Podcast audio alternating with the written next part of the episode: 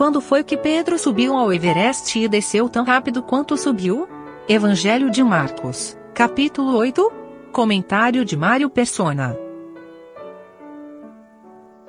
Se a gente quisesse saber o que, o que pensava um judeu uh, nesse tempo, uh, não, não existe muito aqui o que eles pensavam, né? mas existe, por exemplo, um caso que não é um judeu, mas é um prosélito, que é Filipe, o eunuco, lá em Atos.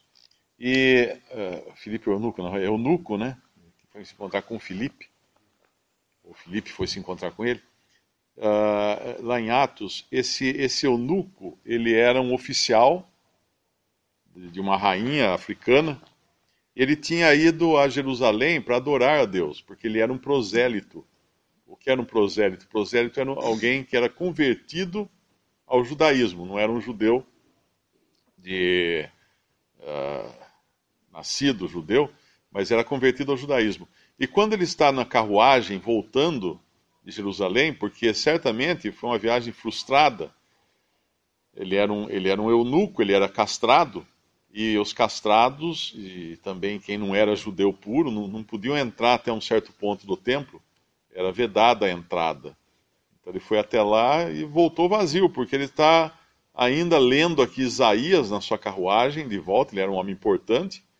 Ele está lendo o livro de Isaías e ele fala lá em Atos capítulo 8, versículo versículo 29, e disse o Espírito a Filipe: Chega-te e ajunta-te a esse carro. E correndo Filipe ouviu que, ele, que lia o profeta Isaías. E disse: Entendes o que lês? E ele disse: Como poderei entender se alguém me não ensinar? E rogou a Filipe que subisse e com ele se assentasse. E o lugar da escritura que lia era este: Foi levado como ovelha para o matadouro, e como está mudo o cordeiro diante do que tosquia, assim não abriu a sua boca na sua humilhação foi tirado, foi tirado o seu julgamento. E quem contará a sua geração? Porque a sua vida é tirada da terra. Respondendo o eunuco a Filipe, disse: Rogo-te, de quem, de quem diz isto o profeta? De si mesmo ou de algum outro? Então Filipe, abrindo a sua boca e começando nesta escritura, lhe anunciou a Jesus. E ele se converte aqui, ele é batizado, e ele volta radiante para a sua, sua terra, no versículo 39, e quando saíram da água, o Espírito do Senhor arrebatou a Filipe e não ouviu mais o eunuco. E jubiloso continuou o seu caminho. Imagina esse homem que ele, ele lia as escrituras, ele ia na, na, sinagoga dos judeus, ele ouvia as explicações, ele tinha, ele tinha posses, ele era um oficial da rainha, ele tinha condições de viajar numa carruagem só dele até Jerusalém. Uh, provavelmente ele tinha também escravos que, que o ajudavam, porque apesar de ele ser um, um eunuco, um servo, ele era um oficial. Na corte, eles castravam os homens que serviam a rainha para evitar que eles tivessem relações com a rainha e assim contaminassem a descendência da, da rainha, da família real. Mas era um homem nobre, e ele, ele vai e volta frustrado de Jerusalém porque em Jerusalém também ninguém, ninguém conseguiria explicar para ele quem era esse. Porque eles não sabiam. E, e Pedro aqui também não sabia. Como não sabia também uh, Cornélio, centurião romano, que era um outro prosélito, no capítulo, eu acho que é o capítulo seguinte, se não me engano, de Atos, não é isso? É. Em Atos 10, o centurião Cornélio, ele, ele era um convertido ao judaísmo mas ele vai ter que escutar de Pedro quem é esse Cristo. E ele vai, Pedro vai, uh, vai falar para ele no capítulo 10, versículo 39. Versículo 38: Como Deus ungiu a Jesus de Nazaré com o Espírito Santo e com virtude, o qual andou fazendo bem e curando a todos os oprimidos do diabo, porque Deus era com ele. E nós somos testemunhas de todas as coisas que fez, tanto na terra da Judéia como em Jerusalém, ao qual mataram pendurando-o num madeiro. A este ressuscitou Deus ao terceiro dia e fez que se manifestasse não a todo o povo, mas às testemunhas que Deus antes ordenara a nós que comemos e bebemos juntamente com ele depois que ressuscitou dos mortos. E nos mandou pregar ao povo e testificar que ele é o que por Deus foi constituído juiz dos vivos e dos mortos. A este dão testemunho todos os profetas, de que todos os que nele creem receberão perdão dos pecados pelo seu nome. E dizendo Pedro ainda essas palavras, caiu o Espírito Santo sobre todos os que ouviam a palavra. Aqui ele dá o serviço completo. Ele fala quem é esse que Deus havia enviado. Ele não era apenas o Messias, como lá é revelado a Pedro no, no capítulo 8 de Marcos, mas ele, ele era também o juiz dos vivos e dos mortos. Aquele que. Quem julga? Quem pode julgar? Quem pode julgar? Que juiz pode julgar? Quem tem prerrogativa de juízo. Ele pode, ele está acima do réu. Ele não está na mesma posição do réu.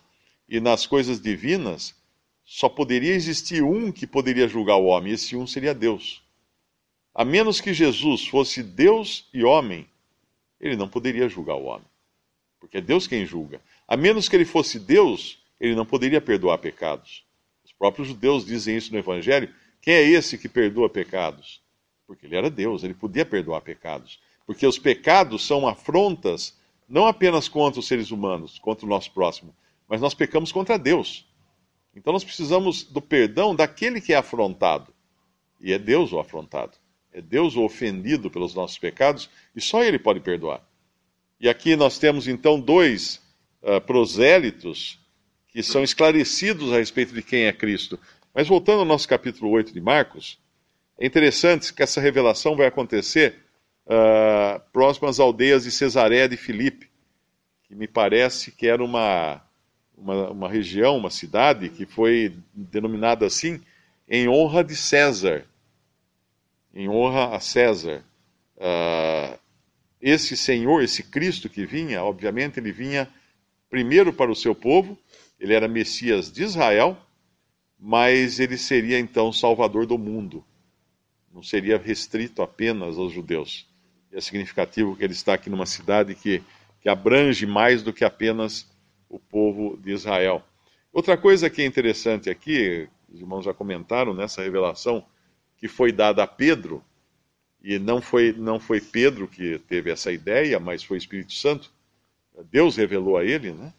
Uh, isso a gente vê lá em Mateus capítulo 16. Uh, ah, mas o que acontece aqui em seguida, se Pedro, se Pedro fosse feito da mesma matéria-prima que eu sou, a primeira coisa que eu faria, depois, talvez, conversando com os outros discípulos, seria assim: ó, vocês viram? Só eu soube responder a pergunta.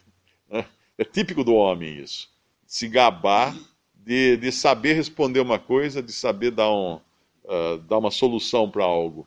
Mas Deus aqui mostra imediatamente onde o homem tem que se colocar. Por quê? Porque logo depois dessa de Pedro ter subido no, no pico do Everest espiritual, vamos dizer assim, para receber uma revelação tão inédita e tão importante, ele desce ao mais fundo abismo, porque ele vai agora ser, uh, ser repreendido pelo Senhor, porque ele estava sendo influenciado por Satanás na sua resposta. Quando ele tenta defender, não, senhor, não vai acontecer isso para o senhor, não, que o senhor anunciou sua morte e ressurreição. Não, não, não, Vira essa boca para lá, não vai acontecer não. Aí o Senhor precisa repreendê-lo. E repreendê-lo chamando por Satanás. Não que Pedro fosse possesso de Satanás, uh, mas Satanás estava por detrás, influenciando os pensamentos de Pedro. E Pedro, então, agora ele vai ter que aprender uma outra lição, que é o versículo 34 em diante. Chamando a si a multidão com os seus discípulos, disse-lhe: Se alguém quiser vir após mim, negue-se a si mesmo e tome a sua cruz e siga-me. O que significa isso? Uh, a expressão tome sua cruz, muita gente usa de maneira errada. A pessoa nasce uh, um filho doente, aí ela, ah, eu tenho essa cruz para carregar, ou tem alguma dificuldade financeira, ah, Deus me deu essa cruz para carregar. E sempre pondo a cruz como um problema que é de externo, né, ou mesmo uma doença da própria pessoa, como sendo a cruz, um sofrimento que eu tenho que suportar. Mas não é isso que o senhor está falando aqui. Uh, a cruz era um instrumento de suplício. A cruz era como uma forca. Se quem visse uma pessoa com uma corda no pescoço, fala assim: ah, esse aí está morto já.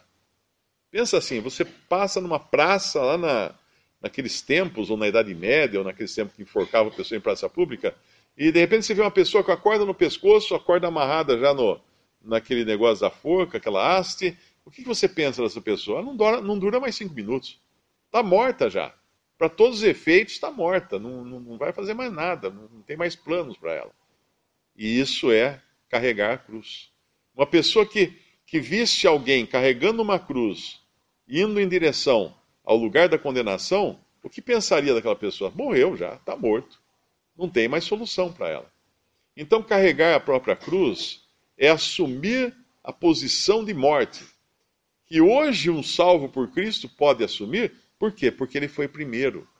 Ele foi primeiro, versículo versículo 31, e começou a ensinar-lhes que importava que o filho do homem padecesse muito e fosse rejeitado pelos anciãos e príncipes dos sacerdotes e pelos escribas, e que fosse morto.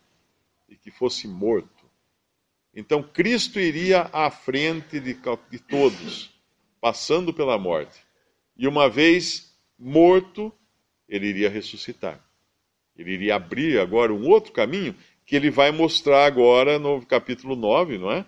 Que, que era a ressurreição, que era ele já glorificado diante dos olhos dos discípulos. E eu imagino Pedro, né, aquele que tinha tantos altos e baixos, tendo esse privilégio de ir com o Senhor ver a transfiguração. Não foram todos, foram só três ali: Pedro, Tiago e João. Os outros não viram isso que aconteceu. Pedro vai falar depois, ou João vai falar, não lembro se Pedro ou João, vai falar na sua carta lá no final, uh, quando ele fala da, da glória né, do Senhor, que tendo visto a, a magnífica glória, alguma coisa assim, uh, ele vai lembrar disso o resto da vida agora. Mas aqui, primeiro ele vai ter que aprender a humilhação. Ele vai aprender mais duramente depois, no final do Evangelho. Mas aqui ele já leva um tapa, porque ele percebe que não era dele aquilo. E qualquer um de nós, o que, qualquer coisa que nós temos uh, dessa nova vida em Cristo, não é nossa. Nós recebemos. Paulo chama a atenção dos coríntios, que eram tão orgulhosos dos dons, ele fala assim: o que, o que tens que não tendes recebido? E se o recebesses, por que te glorias? Como se não tivesse recebido, ou seja, como se fosse seu. Por que, que você está se gloriando? E aqui ele vai continuar uh, no versículo 9, é também um versículo no capítulo 9 1, mas isso acho que nós vamos ficar na próxima semana que é normalmente uma dúvida que muitos têm, né, quando ele fala: alguns aqui há que não provarão a morte sem que vejam chegado o reino de Deus com poder.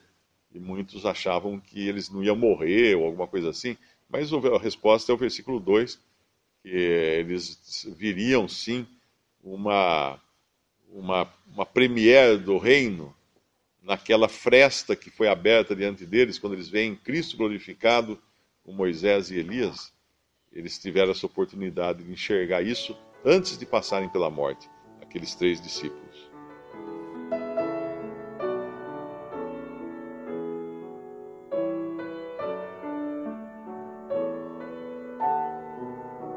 Visite respondi.com.br. Visite também 3minutos.net.